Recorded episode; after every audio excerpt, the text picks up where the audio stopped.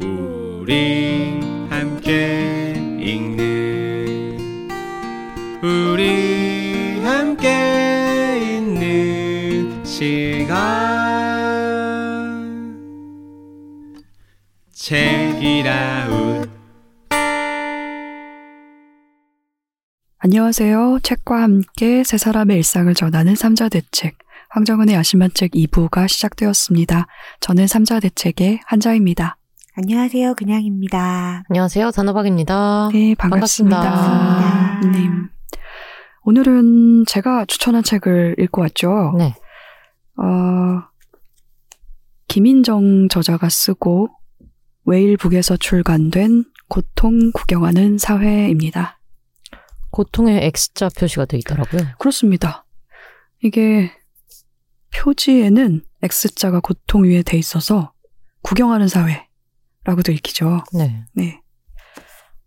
그리고 이 책 등에는 제목 위로 철조망 같은 게 쳐진 것처럼 맞아요. 되어 있네요. 어, 이 디자인도 되게 철조망 있고 좋네요. 바깥에서 구경하는 느낌? 그러니까요. 그렇습니다. 그리고 겉표지에 이게 이걸 뭐라 그러죠? 이 껍질을 껍, 껍데기 뭐라 그러죠? 이거를? 껍데기요. 책 껍데기요. 책 껍데기가. 어, 이거 영어가 있는, 있는데 이걸 뭐라고 하죠? 아무튼 뭔가 소프트한 종이가 한 장 이렇게 따로 표지가 있고요. 껍데기가 눈물 모양으로 되어 있어요. 요걸 열면 창이 나타납니다. 네. 이런 창이 나타나는 그런 디자인의 책이고요.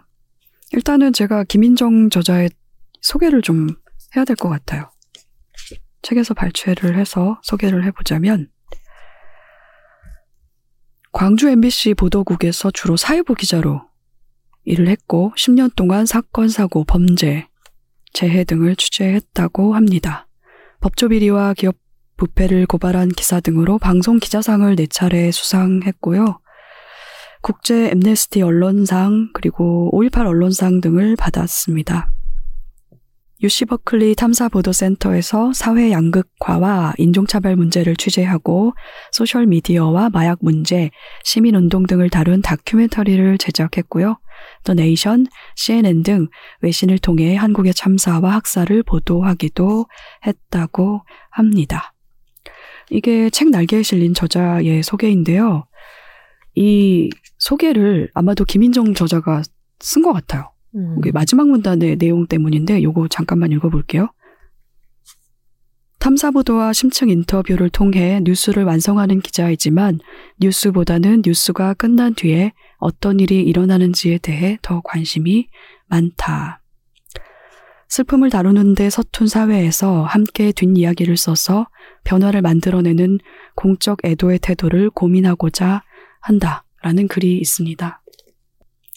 광주문화방송에 들어가서 김인정 기자의 이름으로 검색을 하면 그간의 기사들이 쫙 올라와 있어요. 음. 이제 주로 오일팔 관련 기사들이 업로드 되어 있고요. 저희가 흔히 티비로 보는 뉴스들은 수도권 중심의 그 뉴스들이잖아요. 수도권 중심으로 만들고 보도되는 그런 뉴스들인데 이런 중앙 언론에서는 좀 만나보기 어려웠던 그런 기사들을 확인을 할 수가 있습니다. 한 번쯤 들어가 보셔서 찾아보는 것도 좋을 것 같고요. 네. 고통 구경하는 사회에는 일단은 목차를 보면 어떤 내용인지를 좀 개괄을 해볼 수가 있습니다. 네 개의 장으로 구성이 되어 있고 열일곱 개의 꼭지글로 구성이 되어 있는데요. 제목을 좀 읽어볼게요. 일 장의 제목이 새롭고 특별한 고통이 여기 있습니다. 라는 제목이고 이 장은 타인의 고통에 공감한다는 착각. 삼 장은 나와 닮지 않은 이들의 아픔. 사 장은 세계의 뒷이야기를 쓰기 위해서 라는 제목입니다. 책에 실린 글들이 워낙 저자가 고심을 해서 선택한 언어들이라서 사실은 저는 이 책을 소개하기가 좀 막막해요. 음. 제 언어로 번역을 해서 소개를 하기보다는 그냥 차라리 이 몇몇 챕터에 공감한 몇몇 챕터의 그 본문을 낭독을 해서 같이 읽고 싶은 네. 그런 책입니다. 우리 그냥 작가님이 눈을 동그랗게 뜨고 연신 끄덕끄덕하고 계시는데 저도 읽으면서 같은 생각했어요. 맞아. 이걸 네. 어떻게 제 언어로 소개를 내 하죠? 내 언어로 와, 희석되면 좀 안 될 것 같다. 네. 그래서 저도 읽을 곳을 표시해 왔거든요. 아, 그렇, 그렇군요. 네. 저도 좀 표시를 해왔습니다. 어, 물어보시면 읽어야겠다. 그냥. 어, 일단 읽어주세요, 꼭. 네. 네. 그렇게 하고 싶은데 대체 이 책을 어떻게 간추려서 소개할 수 있을 것인가 라는 고민을 제가 오늘 아침까지도 하면서 왔습니다. 음. 일단은 이렇게 말을 할 수가 있을 것 같아요. 뉴스를 만드는 기자의 마음에 남은 수많은 질문과 고민을 담은 글, 그리고 동시에 뉴스를 소비하는 대중의 마음을 생각하는 글. 그렇지만 뉴스라는 것은 항상 우리 사회를 말하는 매체이기 때문에 이 네. 책에 실린 질문들은 사실 타인의 고통을 대하는 우리를 향한 질문이기도 한 것 같습니다. 네. 책의 시작 부분부터 이야기를 해보자면요. 십이구 참사의 소식이 막 알려진 이천이십이년 시월 이십구일 밤 소셜미디어의 상황부터 시작을 하는데요. 당시 현장 상황이 엄청난 양으로 소셜미디어에 공유가 되었잖아요. 네. 현장에서 사람들이 죽어가는 영상이 수많은 계정에 업로드되고 확산이 되는 그런 문제적 상황이 벌어졌고, 그러다가 현장 영상을 유포하지 말아달라는 호소가 늘면서 자정 능력 자정 노력이 있었던 것으로 저는 알고 있거든요. 김인정 기자는 이 상황으로 글을 시작을 합니다. 고통 구경하는 사회를 여는 이 첫 글에서 당시 현장에 존재했던 수많은 시선들의 의미를 돌아보는데요. 사건이나 재난 현장을 취재해서 사람들에게 알리는 일은 얼마 전까지만 해도 주로 이제 우리가 레거시 미디어라고 부르는 전통 언론들, 주류 언론들, 신문이라든지 방송국이었단 말이죠. 저널리즘이 해온 일이었는데, 이런 뉴스들은 사람들에게 어떤 정보를 뉴스로 만들 것인가, 그 그런 것을 판단을 하고, 그리고 선택을 하고 편집을 해서 보도를 합니다. 그렇게 전달된 뉴스에는 파급력도 있고, 그리고 영향력도 분명히 있죠. 이런 걸 생각하면 저널리즘이 가지는 큰 힘이 분명히 있었던 거죠. 네. 하지만 요즘은 상황이 좀 많이 달라졌어요. 웬만해서는 누구나 카메라 한 대씩을 가지고 있지 않습니까? 네. 핸드폰에 카메라가 다들 있기 때문에. 그래서 누구나 자신의 시선을 기록할 수 있는 도구를 가지고 있고, 그리고 자기가 찍고 싶을 때, 혹은 뭔가를 영상으로 남겨두고 싶을 때, 혹은 자신이 본 것을 찍어서 그 영상이나 사진을 인터넷에 업로드를 해서 그것을 다수에게 공개를 할 수가 있는 그런 세계가 이미 되어버린 거잖아요. 그래서 요즘은 사건이나 재해가 발생하면 그 인터넷에 익숙한 사람들은 일단은 소셜미디어에 접속을 하는 것 같아요. 네. 지금 무슨 일이 벌어졌지? 이걸 알려고 소셜미디어에 접속을 해서 실시간 정보를 찾는 경우가 많습니다. 사실 저도 그래요. 음. 그러면 거기에는 분명 뭔가가 이미 올라와 있는 거죠. 그리고 혹은 내가 굳이 찾아보지 않아도, 미처 그 사건이나 어떤 사고를 인지를 하지 않아도 소셜미디어에 접속이 되어 있다 보면 어느 순간인가 그걸 알게 돼요. 네. 이런 사건이 일어났다는 것을 내가 준비되지 않았을 때 어떤 현장 영상을 보게 되는 경우도 생긴단 말이죠. 네. 요즘에는 핸, 그 회사에서 컴퓨터를 켜놓고 있으면 알림이 그냥 뜰 때가 있습니다. 뉴스, 음. 브레이크 뉴스 하면서. 아, 속보로? 속보가 저한테 알러창으로 떠요. 어떻게 그렇게 되죠? 그게 뭐 줌 같은 아. 화면이나 아니면은 뭐 네이트 닷컴 같은 아. 그런 포털 사이트에 네. 접속을 해놓으면은 그 포털에서 아. 알림을 보내더라고요. 뉴스 알림을. 그래서 정말 약간 얻어맞는 기분이 들 때가 있어요. 음, 맞아요. 내가 원할 때 뉴스를 보고 싶은데. 음. 맞아요. 뉴스를 그냥 얻어맞게 되는 거예요. 맞아요. 근데 그런 면이 있죠. 대부분 그렇게 속보라고 보여주는 것들이 그렇게 행복한 뉴스들은 아니잖아요. 음. 그럴 때가 좀 많습니다. 그렇습니다. 그래서 그런 상황을 김인정 기자는 이렇게 표현을 합니다. 더욱 많은 사람이 더욱 많은 사람을 향하여 고통의 중개인이 되고 있다. 라는 이야기를 하는데요. 그렇지만 이렇게 타인의 고통을 재현하거나 전달하는 일은 대단히 무거운 책임과 고민이 따르는 일이기도 합니다. 유명한 일화를 예로 들어서 말해볼 수도 있을 것 같아요. 이 사진을 많이들 아실 텐데 천구백구십사년에 퓰리처 상을 받은 보도사진이 있어요. 그게 어, 수단에서 배급을 기다리던 그 굶주린 아이가 바닥에 웅크려 있고 근처에 독수리가 내려앉아서 음. 그 아이를 바라보는 사진이거든요. 보신 적 있죠? 그럼요. 네. 근영님 책 소개 한번 해주셨었죠? 그거 제가 관련해서. 예전에 보도사진 관련해서 책 아, 소개할 때 얘기했던 것 같아요. 네. 네. 혹시 그 사진 관련해서 어떤 이야기가 책에 있었는지 기억을 하십니까? 제가 그 후일담이 정확하게 기억이 나지 않는데 그 이 후일담이라고 하는 것은 뭐냐면 일단 그 촬영 기자는 지금 사망한 상태인 걸로 제가 알고 있는데 그렇습니다. 그 살아생전에 굉장히 많은 비난을 받은 것으로 네네. 알고 있고 제가 지금 후일담이 잘 기억나지 않는다고 한 건 뭐냐면 진실이 뭐였는지 지금 정확하게 기억이 안 나요. 어, 그가 그 사진을 찍은 자체를 두고 사람들이 비난을 한 것은 사진 찍고 있을 때냐 지금 맞아요. 아이를 구했어야지라는 음. 거였는데 그 뒤에 아이를 구했다라는 설도 있고 아니면 그렇게까지 급박한 상황이 아니었다. 그러니까 카메라 렌즈 때문에 굉장히 독수리와 아이가 가까이 있는 것으로 보였지만 실제로는 그렇게까지 급박한 상황이 아니어서 개입을 안 했던 거다 이런 얘기도 있었던 것 같고 음. 정확히 기억이 안 나네요. 음 맞아요. 그 논란으로 대단히 유명해진 사진이기도 하죠. 맞아요. 케빈 카터라는 사진가인데요. 그 사진으로 케빈 카터가 비인도적인 사진가라고 전 세계에서 사람들에게 엄청난 비난을 받게 됐는데요. 그냥 작가님 말씀하신 것처럼 아이가 죽어가는 동안 뷰파인더 너머에서 구경을 했다. 그리고 위험한 순간에 사진을 찍느라 아무것도 하지 않았다라는 비난을 받았습니다. 물론 당시 상황은 사람들의 이해하고는 조금 달랐는데요. 아이가 부모 곁에 있었다고 해요. 아. 아이가 부모 곁에 있었고 케빈 카터는 사진을 찍자마자 독수리를 쫓아버린 뒤에 아. 이 말도 안 되는 그 아이의 그 아사 직전의 그 상태랑 이 모든 상황 때문에 그 현장에서 울었다는 이야기도 있고 뭐 이런 이야기가 있더라고요. 네. 그리고 그 사진이 화제가 된 덕분에 수단 상황이 전 세계에 많이 알려졌다고 해요. 그래서 케빈 카터는 어딘가의 인터뷰에서 자신이 목격자로서 그리고 전달자로서 역할을 했다. 나는 그렇게 생각을 한다. 라는 인터뷰를 했다고 합니다. 뭐 세간에는 그 사람이 그 비인도적인 사진가라는 비난을 견디지 못해서 죽음을 선택했다라는 이야기도 있는데 그거는 본인이 아닌 이상 알 수가 없고요. 본래 우울증을 앓고 있었다고 해요. 그 사진 작가가. 이런 일이 있었는데 음, 케빈 카터는 모르겠습니다. 본인이 목격자로서 전달자로서 나는 역할을 했다라고 이야기는 하지만 본인의 내면에서 어떤 생각이 있었는지 저는 알 수가 없, 없죠. 그렇지만 어쨌든 그렇게 이야기를 했지 않습니까? 그러나 저널리스트 모두가 자신의 카메라 너머에서 자신 있게 같은 대답을 할 수는 할 수 있지는 않을 것 같아요. 음.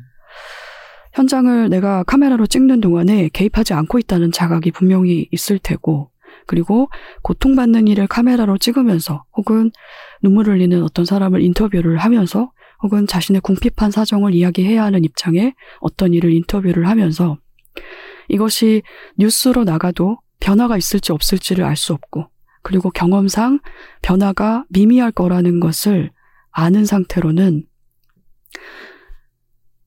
내가 목격자인가 아니면 구경꾼인가 라는 질문을 자신의 내면에서 계속 만날 수밖에 없는 거죠.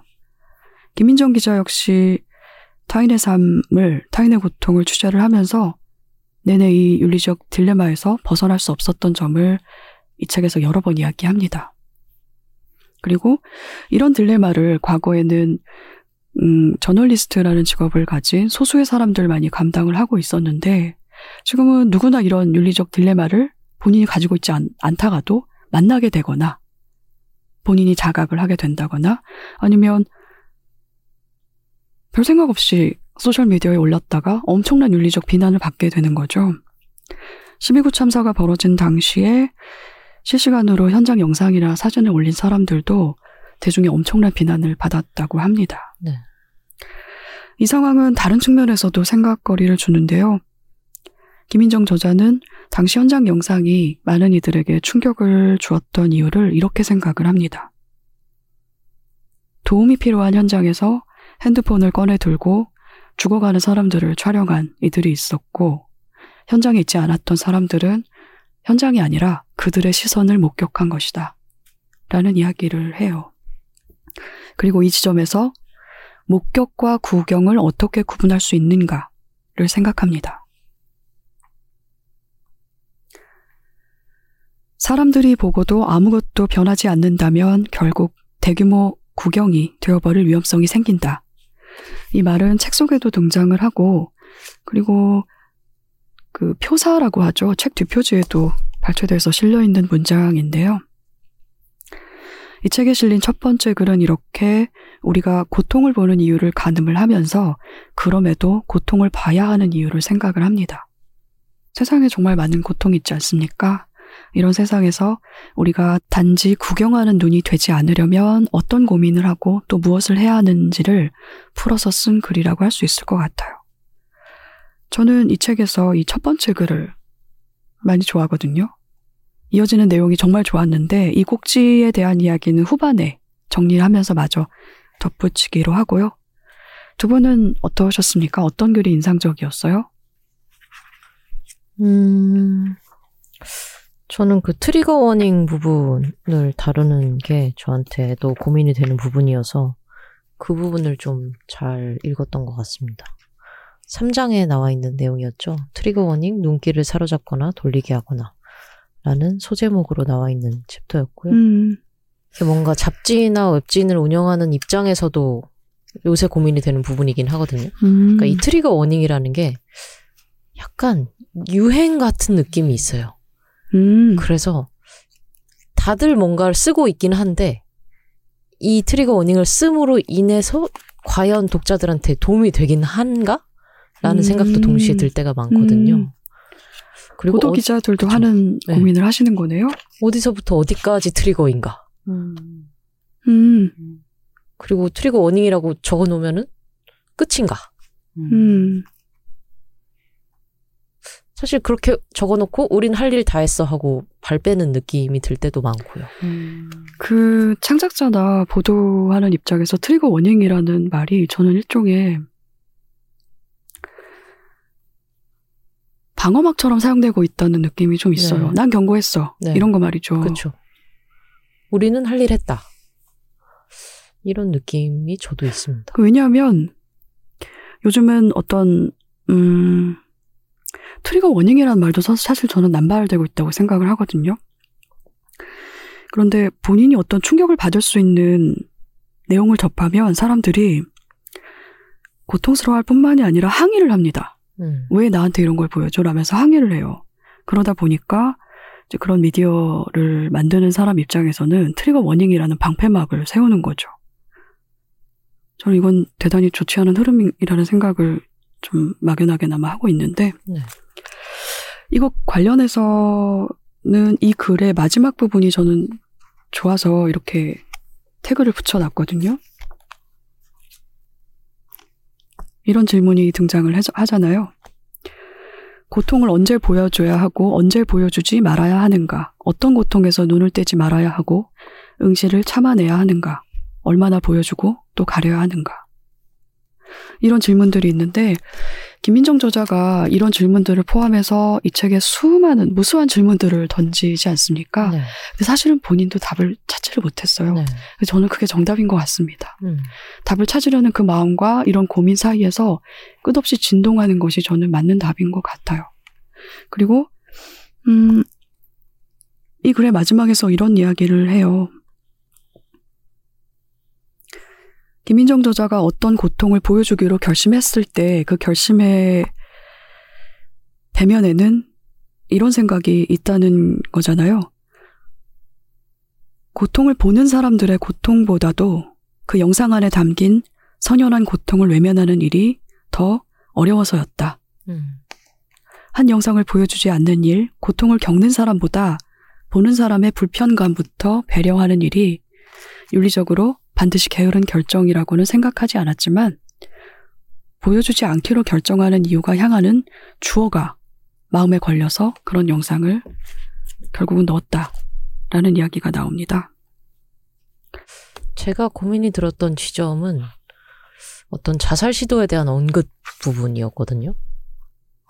그게 요즘은 사망 사건을 보도하면서 자살에 대한 언급이 나면 항상 마지막에 생명의 전화 음. 전화번호를 맞아요. 붙여놓고 음. 뭔가 생각이 드신다면 바로 상담을 하십시오 이런 문구를 붙인 경우가 많은데 모르겠어요. 폭력을 전시하는 행위에 있어서는 트리거 워닝이 약간 면피용으로 작용한다고 생각을 하는데 어떤 그런 자살에 대한 언급에 있어서는 트리거 워닝을 하는 것이 옳은가? 라는 생각을 그때 좀 많이 했었습니다. 아, 생각이 복잡해져서. 그죠. 다시 또 생각이 복잡해집니다. 예, 이게. 근데 그 자살 보도의 마지막에 그 상담할 수 있는 번호, 번호라든지 그 연락처라든지 어떤 라인을 알려주는 거잖아요. 저는 그거는 필요한 작업이라고 생각을 해요. 네. 단호박님도 같은 얘기를 하신 것 같아요. 음, 네네. 그러니까요. 어려운 일입니다. 근양님은 어떤 부분을 잘 읽어주셨었나요?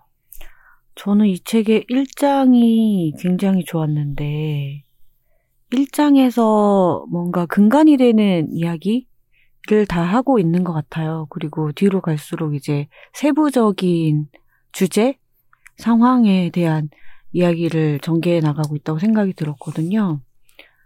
일 장부터 저는 되게 개운한 느낌을 받아서 참 맞아요. 좋았어요. 음. 그러니까 사실 저는 이 책을 처음에 읽기 전에 겁이 나기도 했거든요. 고통이 여기저기서 마구 튀어나올까 봐. 그러니까 진열된 고통을 보는 것이 힘이 들까 봐. 음. 근데 뭐 저는 지금 그런 단계에 있는데 그런 걸 이제 고민하는 단계에 있는데 이 책은 그렇지가 않아요. 그러니까 저는 이 책에 저자가 관련된 사진을 하나도 넣지 않았다는 것도 현장에서 자기가 만난 사람들이라든지 음. 아니면 자기가 취재했던 사건과 관련된 현장 사진이라든지 이런 것들을 넣지 않았다는 게 정말 자신이 생각하는 대로 선택한 걸 보여줬다는 생각이 들었어요. 그리고 그게 너무 고마웠고 좋았어요. 음, 맞아요. 네, 근데 제가 이런 단계예요, 저는 지금. 그러니까 음. 제가 앞으로 더 어떤 단계로 나아갈지 모르겠지만 저는 아무튼 아, 고통이 이렇게 전시되고 있는 거를 보는 걸 피하고 싶은 단계인데 이런 단계에 있는 사람이 지금 저만은 아닐 거라고 생각을 해요. 저보다 더 나아간 사람도 있고 저와 비슷한 단계로 오고 있는 사람도 있을 텐데 이런 시기에 지금 우리가 각자 선 자리에서 이 단계 단계마다 고민하고 딜레마라고 생각하는 것들을 이 일장에서 너무나 명쾌하게 공감하면서 음. 그래 네가 무슨 마음인지 알아 이런 마음이 들지 나도 그런 고민을 했다 아니면 하고 있다 근데 나는 이렇게 생각해 이것까지 일목요연하게 쭉 나가거든요. 음. 그래서 전 너무 개운하고 좋았어요. 저는 근양님이 개운하다고 표현한 지점을 신영철 평론가가 표현한 부분이 되게 재밌다고 생각을 했는데 솔직히 단호박님 신영철 평론가님 사랑하죠. 어... 좋아합니다. 예. 중간중간 애정이 묻어날 그래요? 때가 많아요. 그, 어, 평론가님 추천사 중에 대중을 위한 일종의 대속작업을 했다라는 표현이 있거든요. 음, 맞아요. 음, 그런 이거... 지점이 약간 개운함을 주는 것도 있죠. 음, 어, 이거는 어... 신영철 평론가가 개운한 언어로 이 텍스트에 붙여서 설명을 한 거죠. 대속 작업이라는 네. 말이 정말 읽으면 읽을수록 무슨 말인지 알 것 같잖아요. 네. 또 어떤 글이 인상적이었습니까? 저는 어, 추천사 얘기를 했지만 추천사도 재밌었습니다. 왜냐하면 신영철 평론가와 이스라 작가 모두 타인의 고통을 언급을 하잖아요. 그러게 말입니다. 본문에서도 언급이 돼서 더 연결이 네. 됐던 것 같아요. 네. 신영철 평론가는 타인의 고통의 이십 주년 기념 속편 같다. 이 정도면은 상찬이죠. 음. 예. 뭐, 작가한테 상찬이라고 하는 게 맞으려나? 예, 저는 상찬이라고 생각합니다. 제가 작가라면은 이 추천사가 기뻤을 것 같아요. 저는 사실은 오늘 책 내용을 막 이렇게 이리저리 해체해서 이리저리 만들어서 뭔가 내가 말하려고 애쓰지 말고 추천의 글을 그냥 쫙 읽어버릴까. 추천의 글이 신혁철 평론가도 있고 최재천 선생의 글도 있고 이스라 작가의 글도 있고 김지수 기자, 송기령 선생이라든지 김신식 작가의 글들이 있단 말이죠. 네. 다들 이 책을 향한 애정이 정말 담뿍 묻어나는 추천사들을 썼고 글들도 되게 좋아요. 네. 그걸 읽는 재미가 있죠. 음. 그러니까 작가님이 대속 작업을 하고 나서 그 이후에 어, 뭐 예를 들면 이제 세례를 받은 거죠. 그러고 이제 추천사 쓴 선생들이 수건으로 닦아주고 있는 기분이에요. 이거야 바로 이거지. 이거 네가 네가 느낀 거 이거 맞지? 하고 이렇게 개운하게 나가면 되는 느낌입니다. 아, 그, 그렇습니까? 동의하십니까? 그냥 잠깐. 네. 오식인가 따끔을 비유가 잘 모르겠죠. 아, 그렇습니다. 네, 추천사가 좋죠. 네. 네. 그 아니, 워낙, 추천사가 워낙 워낙 글이 좋아서. 그렇죠. 네. 쟁쟁한 분들이 있고. 워낙 글이 좋아서 이런 글을 읽고 뭔가를 덧붙이는 글 자체도 좋을 수밖에 없을 것 같아요. 네.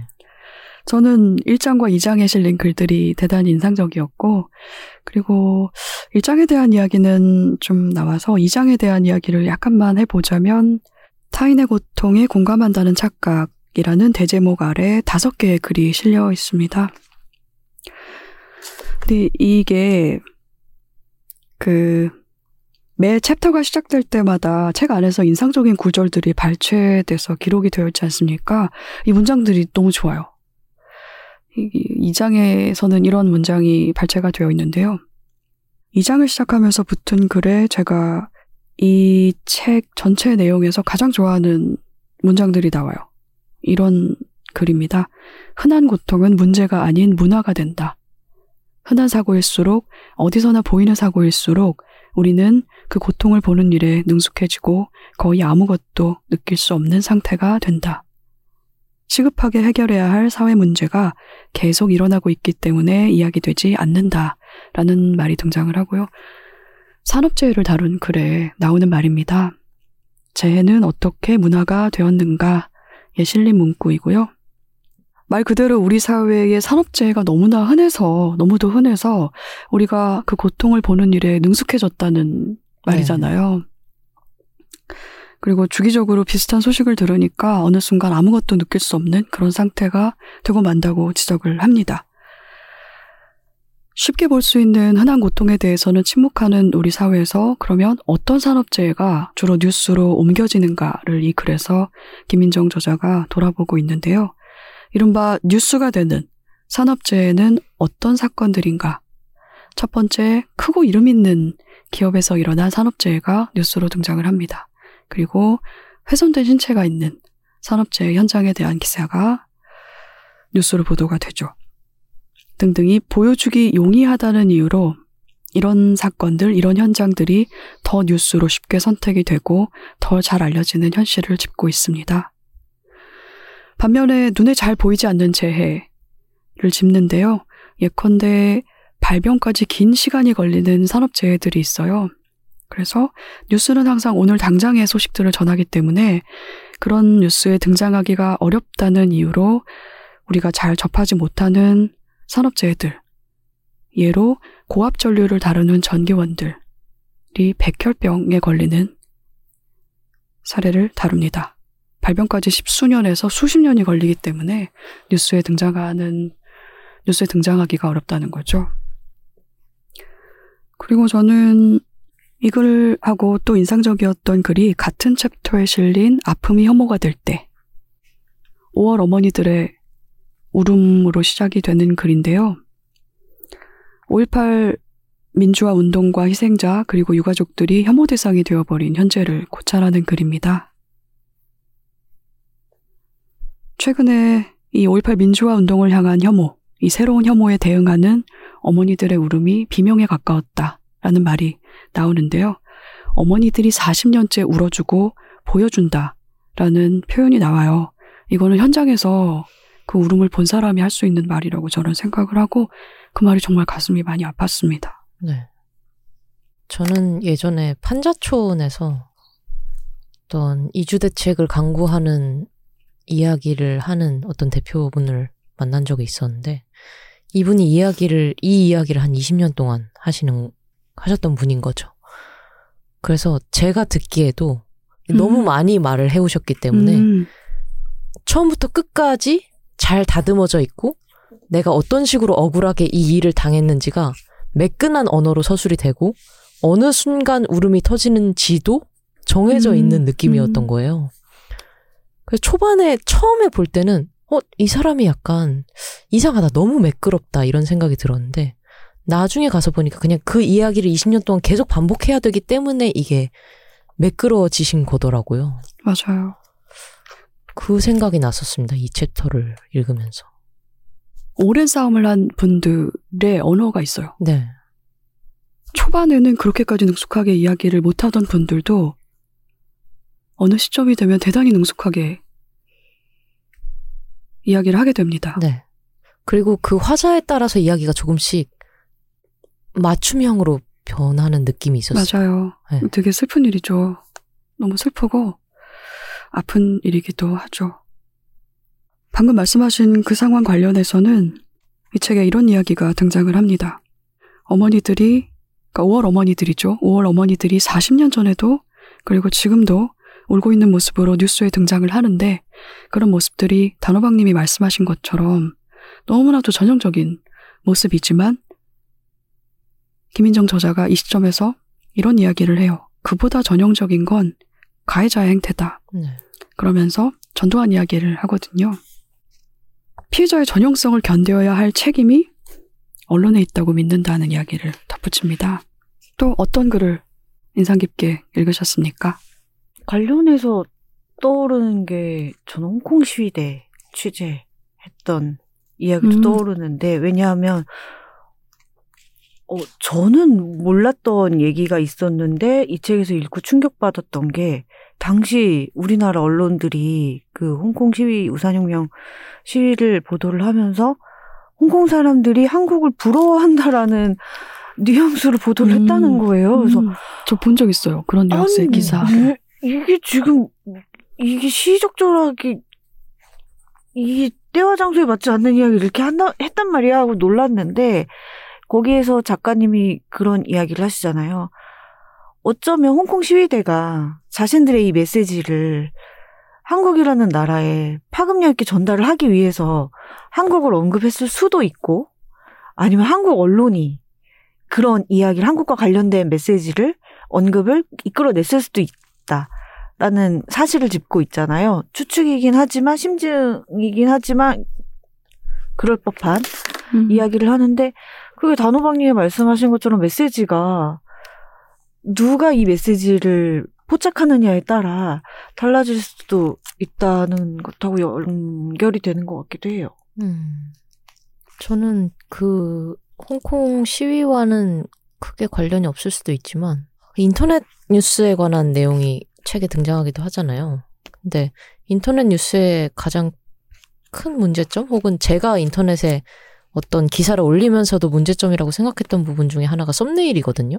음. 그러니까 반드시 어떤 이미지가 들어가야 하는 음, 포맷인 거죠. 지금은. 그 틀이 있기 때문에 음. 어떻게든 거기다 이미지를 넣으려고 하고 이미지를 찾다 보니까 점점 더 생생하고 저자의 표현에 따르면 여기 새롭고 특별한 고통이 있다. 는 식으로 이미지를 구성하게 되는 게 음. 그냥 제가 글을 올릴 때도 그게 걱정이 많았었어요. 음. 뭔가 이미지를 만들어야 되는데 그 이미지가 마땅한 것이 없을 때 자연스럽게 그냥 학습된 대로 이미지를 선택을 음. 하거나 아니면은 누군가한테 해가 될 수 있는 방식으로 이미지를 선별을 하게 되는 거죠. 음. 제가 이미지를 선별했을 때 가장 답답했던 것 중에 하나는 무료 이미지를 사용하면 다 서양인이에요. 음. 아, 맞아요. 네. 네. 그래서 너무 이 기사랑 어울리지 않는 백인의 사람이 어딘가에 앉아서 유유자적하게 커피를 음. 마시는 뒷모습 같은 걸 쓸 수밖에 없게 되는 상황이 오는 거죠. 맞아요. 그게 답답했던 적이 있거든요.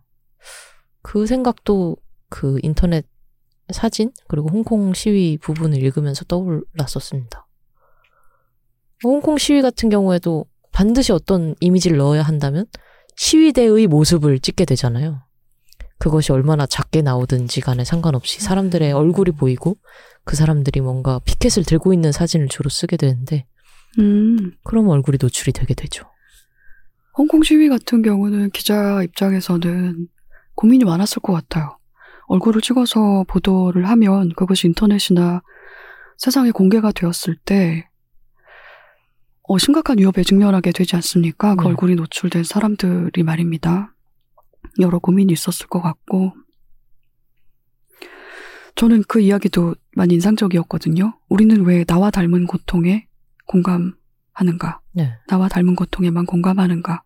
그 이야기도 많이 인상적이었고 최근에 제가 하고 있는 고민하고도 좀 연결이 돼서 집중해서 읽은 것 같습니다. 음. 저는 또 직전 방송에서 팔레스타인 이야기를 하면서 한국의 역사를 언급하지 않았습니까? 네. 물론 닮은 부분이 많아요. 많고 어, 역사에 관한 이야기는 또 약간 다른 이야기라서 이게 좀 약간 정확한 예는 아닌 것 같긴 합니다만 어쨌든 그런 이야기를 하면서도 사실은 그 방송을 준비하면서도 고민이 있기는 했거든요. 그런데 그러니까 이런 고민인 거죠. 일어나서는 안 될 일입니다. 일어나서는 안 될 일이에요. 일어나서 안 될 일이기 때문에 일어나서는 안 되는데 제가 그렇게 말할 자신이 없는 거예요. 제가. 음. 왜냐하면 이거를 세상에 일어나는 어떤 일들은 일어나서는 안 되는 일이라서 일어나면 안 되는 것인데 반드시 왜라는 반문을 하는 사람들이 있단 말이죠. 네. 그런데 그 반문을 만나는 게 제가 아직은 무서운 것 같아요. 음. 그 반문을 만나는 것이 제가 아직은 무서운 것 같아서 조금 더 수월하게 사람들이 공감을 할 수 있는 예로 이야기를 했, 한 것 같습니다. 음. 아직까지는 그런데 그렇지만 또 이것저것 머뭇거리다가 입 다물고 있고 싶진 않거든요. 네. 그런 고민이 있는 거죠.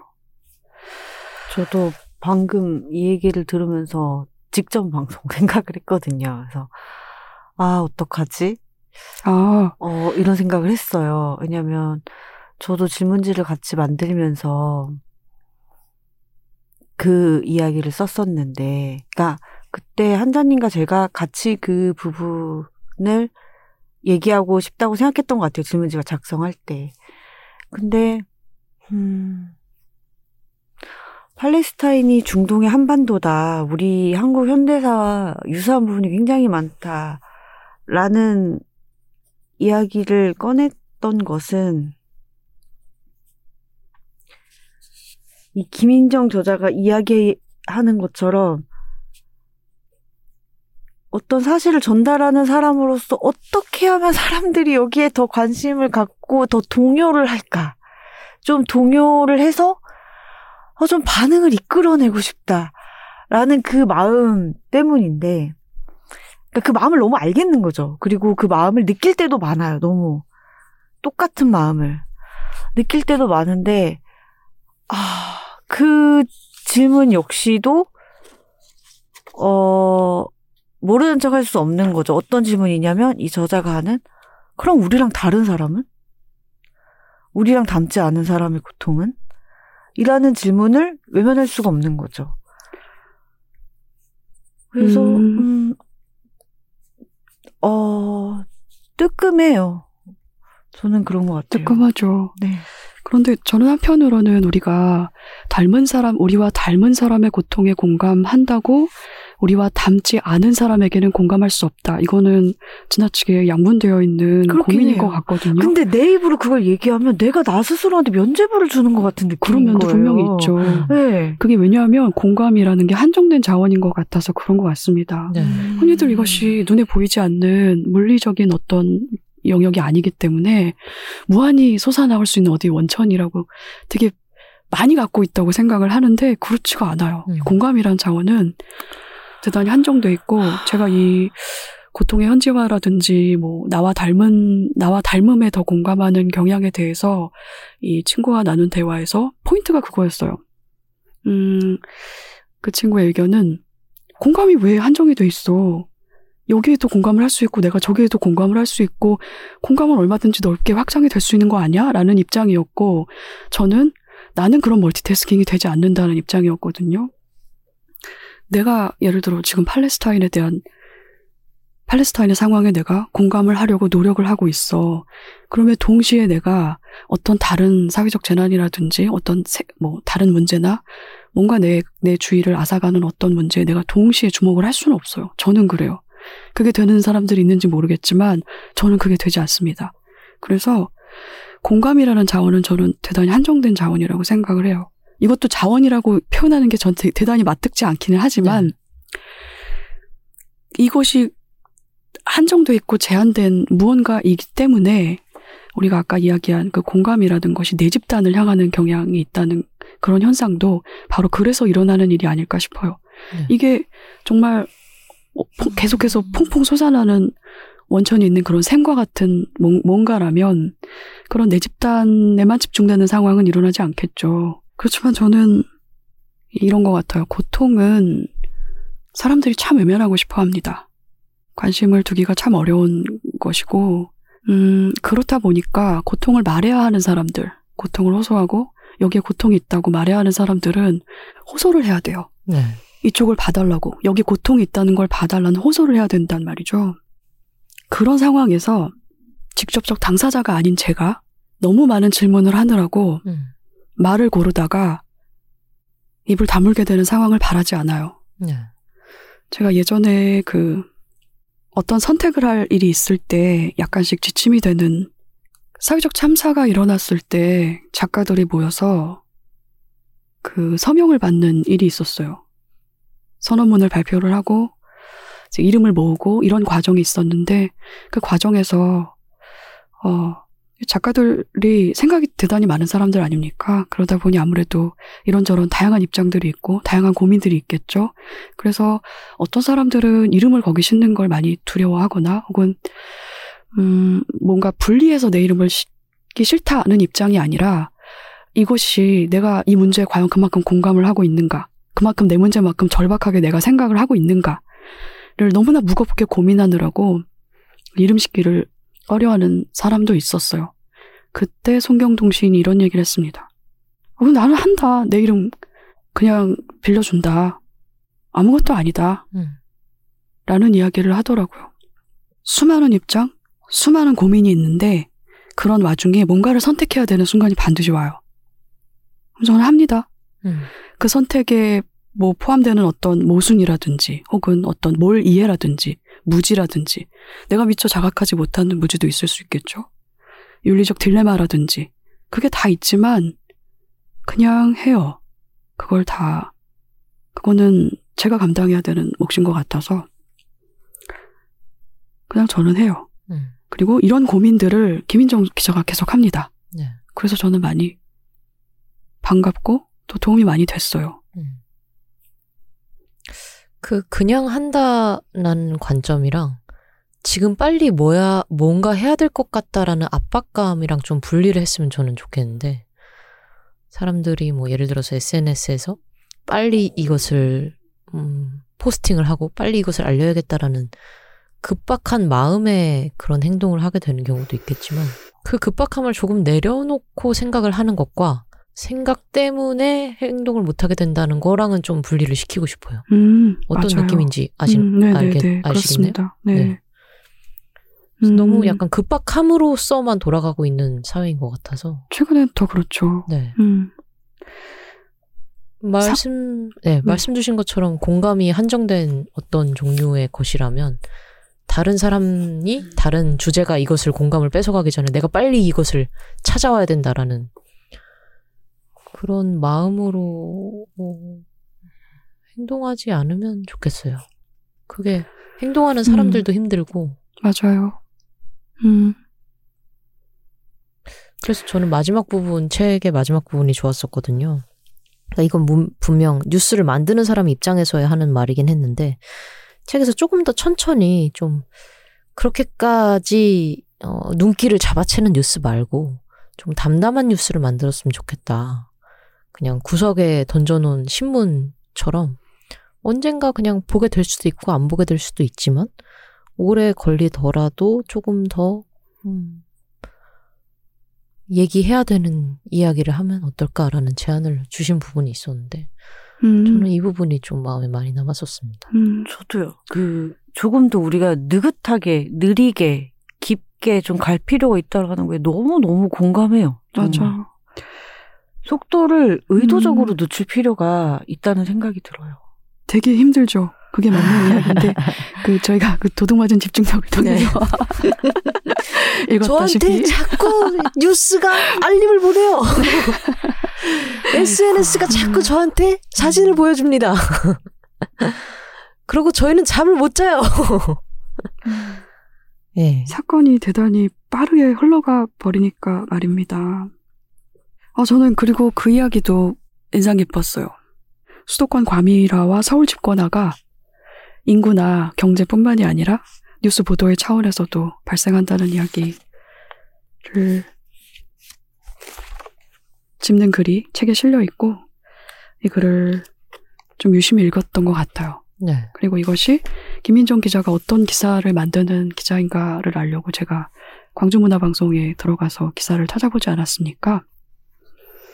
어, 정말 중요한 뉴스들이 거기 많이 모여있더라고요. 음. 근데 저는 이 뉴스들을 중앙 언론을 통해서는 수도권에 방영되는 뉴스를 통해서는 본 적이 없습니다.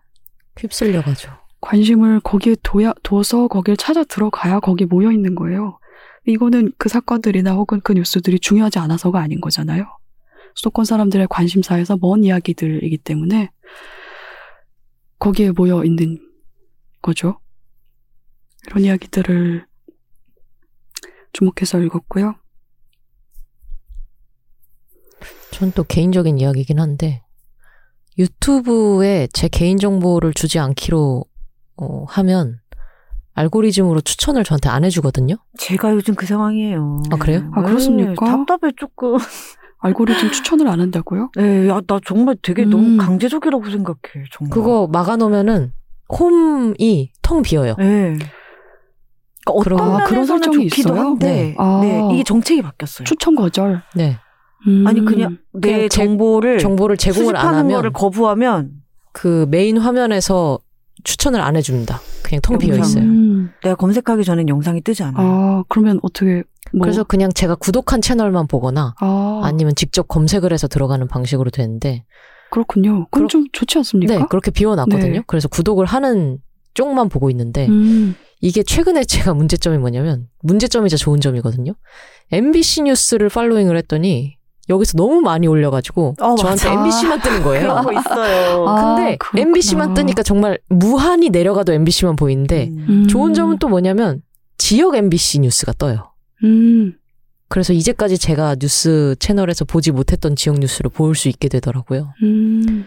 그러면 지역 뉴스 채널만 구독하는 방법은 없습니까? 지역 뉴스 지역... 채널만 있는지는 잘 모르겠습니다. 아, 그렇습니까? 채널이 통합되어 있는 경우에는 정말 너무 많은 음. 클립들이 떠요. 그렇군요. 그래서 요새는 지역 뉴스를 볼 수 있다는 게 좋다가 장점이고요. 단점은 엠비씨에 휩쓸려서 나머지 구독한 채널을 볼 수가 없다는 게 단점입니다. 음. 음. 뉴스 채널이 워낙 많이 올리다 보니까 한 번 그걸 구독하면 다른 걸 보기가 힘들더라고요. 음. 저는 그 시스템이 일단 그 알고리즘을 통해서 어떤 큰 흐름을 유행을 트렌드를 만들어내는 걸 막는 기능을 하는 건 좋아요. 자신들이 막 그 요즘 임급동이라고 하잖아요. 네. 인기급 동영상? 급상승 동영상. 급상승 동영상. 거기 한번 뜨면 더 조회수를 많이 받으면서 정말 빅 클립이 되잖아요. 아주 큰 콘텐츠가 되잖아요. 그거를 방지하는 차원의 조금 의도한 건지 아닌지 모르겠지만 기여하는 건 좋아요. 그런데 또 반대로 내가 구독한 것만 보니까 정말 내가 버블에 더 갇히는 느낌도 있는 거예요.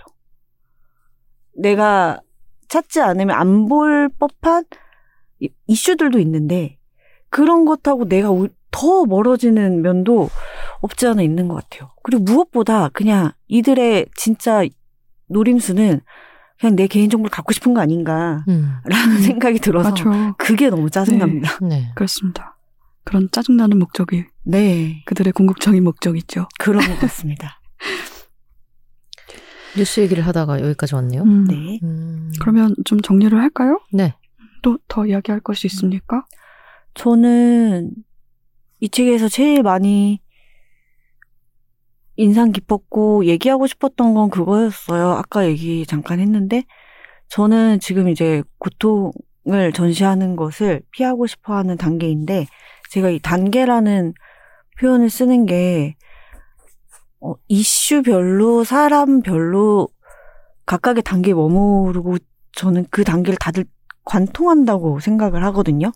예를 들어서 내가 A 이슈에 있어서는 일 단계인데 B 이슈에 있어서는 삼 단계일 수도 있고, 타인도 또 나와 반대일 수도 있고 그렇다고 생각을 해요. 그런데 저는 이 저자의 시선에서 왜 그 사람들이 어떤 이슈에 대해서는 일 단계에 머무를까를 굉장히 잘 포착하고 전달하고 있다는 생각이 들었어요. 그러니까 거기에 되게 다양한 이유들이 있는데, 자기 검열도 있고 도덕적 무력감도 있고 거기에서 오는 자기 환멸 같은 것도 있고 여러 가지가 작용한다라는 것을 짚으면서, 그런데 결국 사회라는 게 되게 그 다양한 감정을 느끼고 다양한 단계에 있는 사람들이 같이 상호작용하면서 변화해 나가는 거라는 그 사실을 짚어주는 게 저는 되게 좋았어요. 예를 들면 이런 문장이 있거든요. 나의 것이 아닌 고통을 보는 일에는 완벽함이 있을 수 없으므로 우리가 서로의 부족함을 미혹한 애씀의 흔적을 조금씩 용인하면서라도 움직이기를 바란다라는 이야기가 있어요. 이런 부분들이 저는 참 좋았던 것 같아요. 저도 그 문장 인용해줬습니다. 아, 또 읽어도 돼요? 네. 제가 마무리해서 읽으려고 발췌온 문장입니다. 뺏어버렸어. 아니요, 읽으세요. 거의 다 읽으신 것 같은데. 네. 방금. 그게 일 장, 첫 번째 글이죠. 첫 번째 네. 글의 맨 마지막 마무리하는 글이에요. 마지막에 등장합니다. 맞습니다. 존 버거를 인용하면서 쓴 글이에요. 네. 읽어주시죠. 아, 다른 장에서도 이 같은 메시지의 이야기가 나오는데, 이런 문장이에요. 세상의 변화라는 건 개인들의 자유로운 반응 속에서 일어나는 예기치 못한 화학작용이 사회에 영향을 미치며 발생하는 것인지도 모른다. 음. 이런 시선이 저는 참 좋았어요. 음, 맞아요. 네. 두루두루 시선이 좋지 않습니까? 그렇습니다. 근데 이 시선이 정말 어떤 명확한 시선이라서 매력이 있다기보다는 끊임없이 흔들리고 고민하는, 자신의 위치를 인식을 하려고 노력하는 시선이기 때문에 더 좋았던 것 같아요. 네. 정리를 좀 할까요? 네. 네. 고통 구경하는 사회는요, 십 년 넘게 저널리스트로 사건 현장과 사람들을 만나서 뉴스를 만드는 과정에서 발생한 질문들을 담은 책이라고 할 수 있을 것 같습니다. 어, 김인정 기자는 뉴스를 내보내고 잔여물처럼 남은 질문들이라고 표현을 했더라고요. 그런데 이것이 말랑하게 어디 바닥에 가라앉아 있는, 가루처럼 가라앉아 있는 그렇게 남은 질문들이 아니고요. 남았는데 하필이면 명치에 칼처럼 쌓인 질문들인 거예요. 저는 그래서 읽을수록 이 책에 추천사를 쓴 신영철 평론가가 왜 이 작업을 대속이라고 했는지를 읽을수록 알 것 같았습니다. 우리 공동체에 마땅히 있어야 하지만 너무나 자주 부재하는 질문들인 것 같아서, 아, 그래서 대속이라구나 라는 생각을 저도 공감을 했던 것 같아요. 김인정 저자가 저널리스트로서 자신의 입장과 시선의 위치를 매 순간 노력을 하는데요.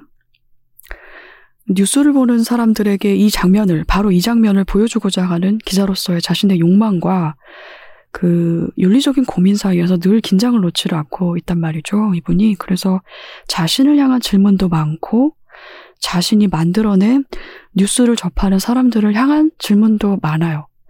그러다 보니까 자신의 경험을 토대로 생각을 하지만 우리라는 이름을 주어로 내세워서 그 말을 할 때가 많은 책입니다. 이 점을 또 이야기를 하고 있기도 하죠, 책 속에서.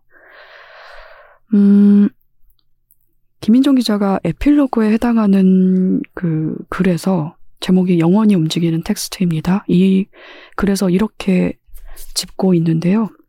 저는 사실은 이 에필로그 글도 대단히 좋아서 통째로 그냥 같이 읽어버리고 싶은 그런 글이긴 한데, 이런 이야기가 나와요. 기자가 기사를 작성하지만 다른 기자와 데스크가 다시 읽고 수정하고 여러 사람의 눈과 손을 거쳐서 다듬어진 텍스트가 그 다음에는 영상기자의 편집으로 음성과 장면이 있는 화면으로 옮겨지고 그리고 방송으로 송출이 되면서 인터넷에 업로드되는 방식으로 세상에 나가면 거기서 끝나는 게 아니라 또 그 기사에 댓글이 달리고 또 반응들이 붙고 또 인용이 되고 또 인용이 붙고 그러지 않습니까?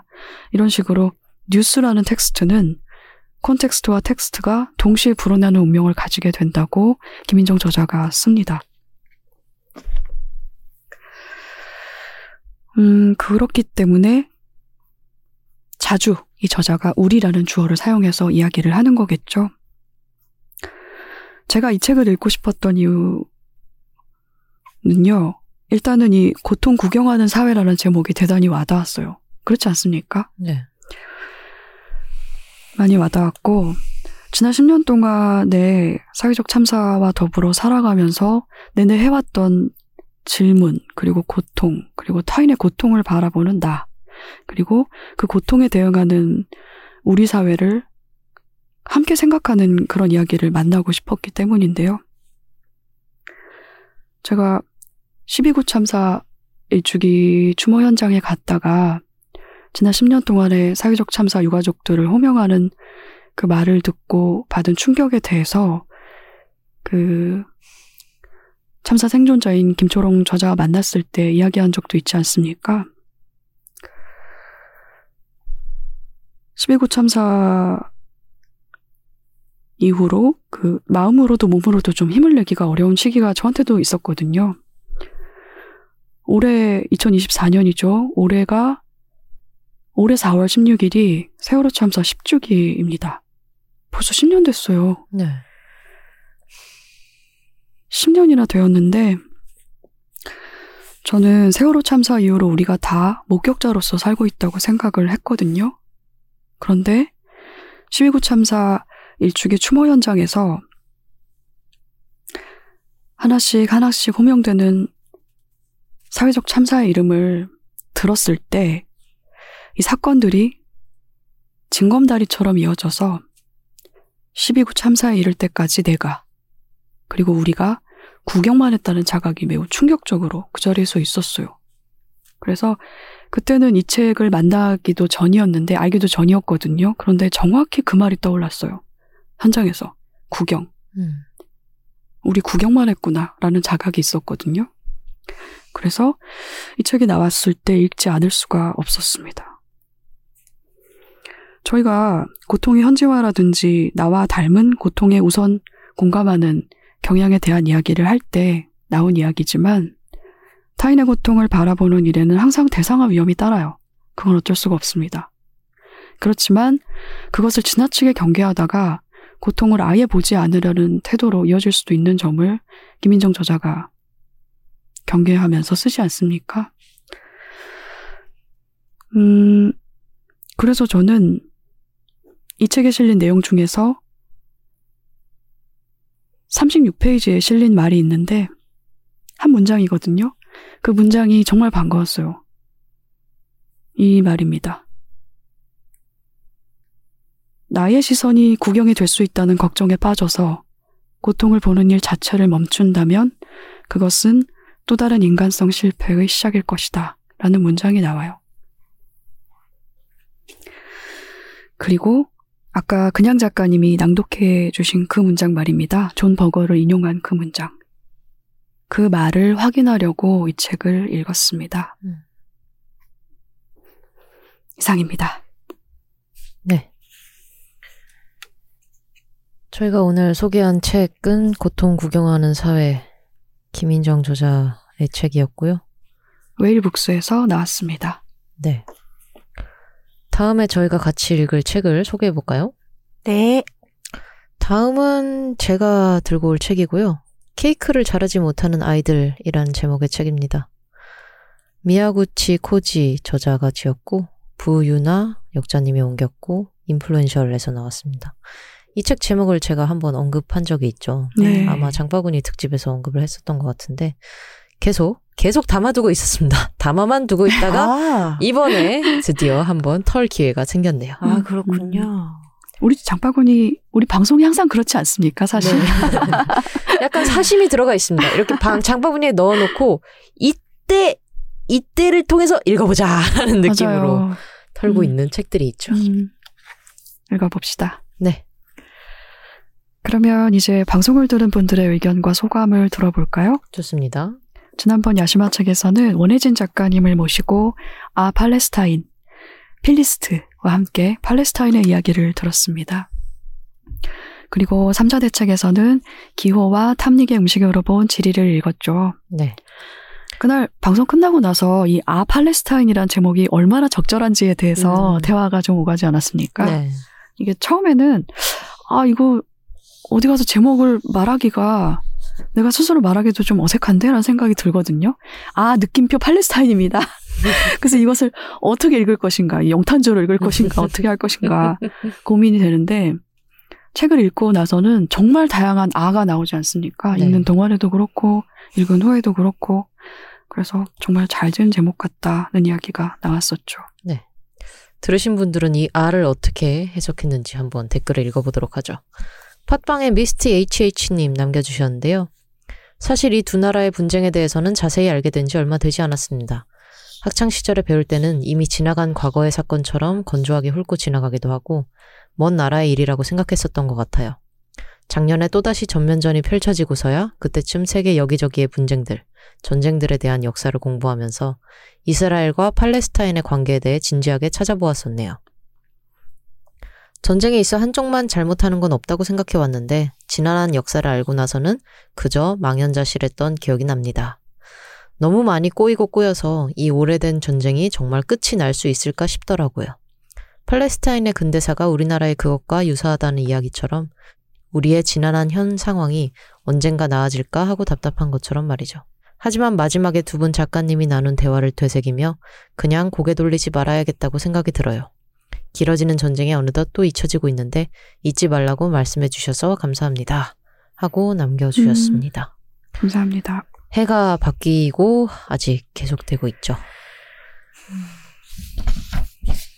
사실 되게 악화되고 있어요. 네. 그렇습니다. 네, 홍차차님께서 남겨주신 댓글입니다. 너무너무 알찬 고마운 에피소드였어요. 늘 그렇지만요. 지난번 주기율표 회차를 듣고 주기율표를 다 읽었는데 이번 회차를 읽고 이번 회차를 듣고 아 팔레스타인 다시 할게요. 이번 회차를 듣고 아 팔레스타인 주문했습니다. 이걸 다 읽고 추천해 주신 할리디의 책도 읽어보려고요. 원혜진 작가님, 황정은 작가님 모두 너무 감사합니다.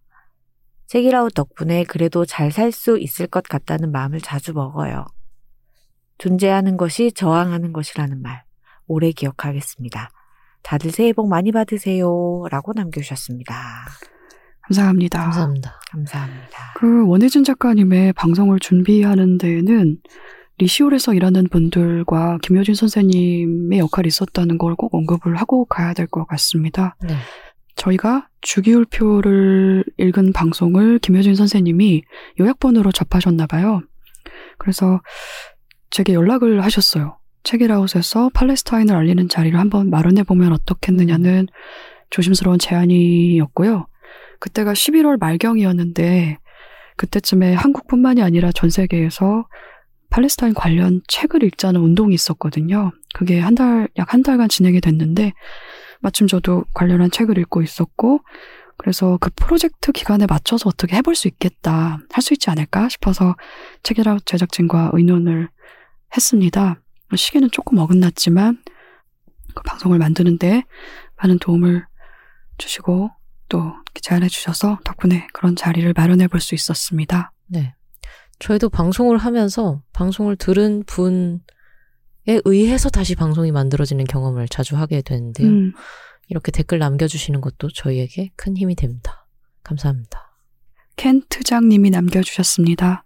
원혜진님의 소개로 팔레스타인을 더 깊게 알게 되었습니다. 시온주의, 나크바, 인티파다 등 팔레스타인의 참혹한 현실을 제대로 알고 이스라엘의 본색도 알게 되네요. 필리스트 꼭 챙겨서 보겠습니다. 라고 남겨주셨습니다. 감사합니다. 포포이십일 님 댓글인데요. 원혜진 작가님 감사합니다. 이 책을 출판하자고 하셨던 출판사에도 감사하네요. 팔레스타인 사안을 이해해보자고 시간 마련해주신 책이라웃에도 감사하고 하루 서너 시간을 집중해 공부하시고 좋은 대화 나눠주신 황정은 작가님도 고맙습니다. 감사와 고맙, 고맙습니다가 많은 댓글이군요. 아이고. 유대인이었던 한나 아렌트가 유대인 학살 전범 재판을 참관한 후 오히려 악의 평범성을 말하지 않을 수가 없었던 것을 이스라엘의 유태인들이 제발 새겨봐 주었으면 하는 마음이 듭니다. 우리 모두도 말이죠.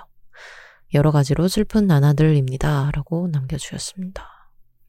감사합니다. 주체를 호명할 때, 팔레스타인 관련해서는 주체를 호명할 때 이게 이거를 얘기를 안 할 수가 없을 것 같아요. 이스라엘의 유태인들이라기보다는 어, 시오니스트들입니다. 네, 그 책에도 잠깐 언급이 됐었죠. 시오니스트가 맞아요. 반드시 유태인인 것은 아니다. 네, 그렇습니다. 왜냐하면 유대인 중에서도 이 전쟁에, 이 침략 전쟁에 반대하는 사람들이 있거든요. 음. 네, 네이버 오디오 클립에서 산들산들님이 남겨주셨습니다. 두 분의 신중하고도 유익한 대화 정말 잘 들었어요. 국제적 분쟁에 대한 주제는 늘 누가 좋다 누가 나쁘다 딱 떨어지는 답을 못 찾겠다는 느낌을 받는데 대화 중에 나왔던 표현처럼 정말 복잡하고 어려운 문제인 것 같네요. 들으면서 내 일상과 먼 세계의 이야기를 일부러 더 알아가는 노력을 계속해야겠다고 다짐해 봅니다. 나와 먼 얘기라고 여기는 것부터 다시 생각해야겠지요. 몰랐던 상태의 나보다는 조금이라도 알게 된 나에게 변화를 만드는 일말의 가능성이 더 생겼다고 생각하고 싶어요. 라고 남겨주셨습니다. 음, 고맙습니다. 트위터에 눈만 뜨면 배고파. 음, 이미. 저도 그렇습니다. 아침에 배고프더라고요, 제가. 아침에 배고프죠. 네. 어, 아침에 배고픈 게 이상한 일입니까? 아니요. 네, 당연한 일입니다. 네. 저는 눈 뜨자마자 무언가를 먹는 사람들이 더 신기하기는 한데 음. 아, 저는 눈 뜨자마자 뭔가를 먹고 싶습니다. 아, 아 그러시구나. 네. 저는 눈 뜨면 배고, 배고픈데 먹지, 먹고 싶진 않거든요. 아, 저는 저녁에 잘 때 냉장고에 맛있는 게 있으면 좀 행복하게 잡니다. 내일 저거 먹어야지 하면서. 음. 아, 그 설렘은 있죠. 아, 네. 근데 그렇게 설렘을 안고 잠들었단 말이죠. 근데 다음날 정말 맛있습니까? 네. 그 설렘이 충족이 됩니까? 네. 그럼요. 그렇군요. 저는 막 내일 먹어야지라고 생각하며 잠들었다가 다음날 먹으면 그만큼의 기쁨이 없어요. 어, 그래서 저는 저녁에 뭔가 집에 먹을 게 남아있으면 퇴근길도 신이 납니다. 아, 그렇습니까? 음. 야, 집에 김치찌개 있다. 먹어야지. 하면서. 아. 예, 갑니다. 근데 사실 한자님은 그 먹는 즐거움이 그렇게 큰 분이 아니셔서 그, 그런 것 같아요. 음.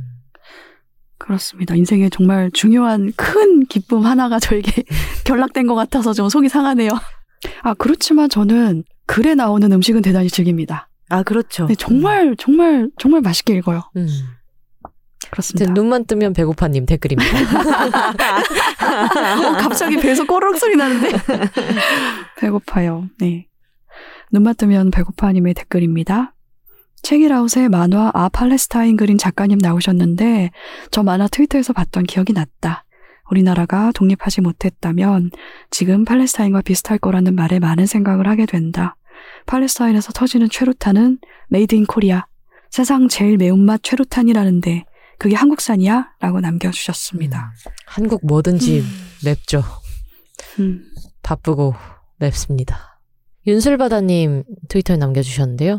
이천이십사년 일월 십오일 월요일 아 팔레스타인 일 권을 다 읽었다. 팔레스타인을 소재로 한 만화나 책을 꽤 여러 보았지만 가장 쉽게 핵심을 잘 정리해둔 만화다. 이 권도 사봐야겠다. 만화라지만 글밥도 꽤 되고 복잡한 역사를 이해하기란 쉽지는 않다. 하지만 이해하는 데는 언제나 품이 든다. 라고 남겨주셨습니다. 음, 그렇습니다. 이 품이 드는 행위를 저희와 같이 해주셔서 고맙습니다. 음, 그 품을 그리고 상당 부분 줄여주는 고마운 만화예요. 맞아요. 음. 제가 정말 이 책을 친구한테 그거 한번 읽어봐 이렇게 했는데 제가 그날 책이 너무 많아가지고 놓고 갔더라고요. 스튜디오에 책을. 음. 그래서 제가 오늘 저 책을 꼭 가져가서 친구를 주려고 가방을 따로 갖고 왔어요. 음. 책이 너무 많아가지고 진짜 정리를 너무 잘해놨어요. 그리고 그게 어렵지 않아요. 그렇게까지 이해하기가. 맞아요. 정말 감사한 음. 작업이에요. 제 주변에서도 읽고 있습니다. 아, 그렇죠. 음, 네. 여럿 돌려 읽어야 됩니다. 네, 많이 책도 사고. 네, 삼자 대책에 대한 댓글입니다. 팟빵에 까만머리님이 남겨주셨어요. 아, 홍차러버입니다. 아이고. 오늘 주제 너무나 설레요. 빨리 퇴근하고 듣고 싶어요. 라고 남겨주셔가지고 단호박님이 대댓글을 다셨죠. 예. 그, 그 음... 내용이었을까요? 과연? 그 즐거움은 우리가. 아, 그렇게 나셨어요? 아니요. 그 즐거움은 우리가 좀 배반할 수도 있다. 아, 예, 예. 이렇게 왠지 저는 이 댓글이 왜 단말마처럼 느껴지죠? 아~ 이런 것을 안 남기셨어. 어떻게. 들으신 거죠? 홍차에게 없다. 지금 이러고 계신 거 아니에요? 모두 나가주세요. 혼자 있고 싶어요. 아니, 근데 뭔가를 좋아하시는 분들은 그거에 대해 더 알고 싶어 하시기 때문에. 맞아. 괜찮을 수도 있습니다. 네. 네. 왠지 홍차에 대한 책을 언제 같이 읽어야 될 것 같은 그런. 홍차 왕자. 홍차 왕자요? 어, 그거 아세요? 알죠. 알죠. 아, 아십니까? 네. 세상에. 홍차 왕자 한번 갈까요? 아, 그거, 네. 좋으네요. 트위터에 아당송님이 남겨주셨습니다. 새우의 선도를 유지하기 위해서 맨손으로 얼음물 속에 새우 껍질을 까느라 공장의 노동자들이 고생을 많이 한다는 이야기를 듣고 냉동새우를 소비하지 않게 되었는데, 이번 삼자 대책 방송을 듣고는 새우는 시작이었을 뿐 부지불식 간에 환경을 파괴하고 노동자들의 노동을 갈취하는 기업의 제품을 소비하고 있었다는 뼈아픈 현실을 확인하게 되었습니다. 소비자인 우리는 어떻게 해야 할까요? 고민을 안 할 수 없습니다. 공정한 대가를 지불하고 생산된 제품을 불어 찾아서 소비하는 일부터 시작해보려고 합니다. 이번 방송도 잘 들었습니다. 언제나 고마워요. 라고 남겨주셨습니다. 감사합니다. 감사합니다. 그 이후로 제가 당분간 새우 못 먹겠다고 했던 것 같은데. 네. 맞아요. 그러고 나서 며칠 뒤에 바로 친구를 만났는데 팟타이에 새우가 들어있어서 음, 음 노예 어선. 음. 아, 맞아, 맞아. 아동노동. 음. 맞아요. 맛있다. 음. 참, 참. 예. 마음이 복잡합니다, 삶이. 복잡하죠. 맞아요.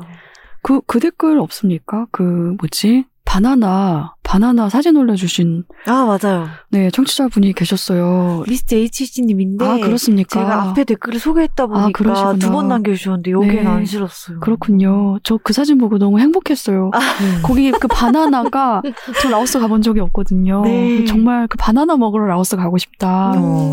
바나나가 너무너무 통통하고.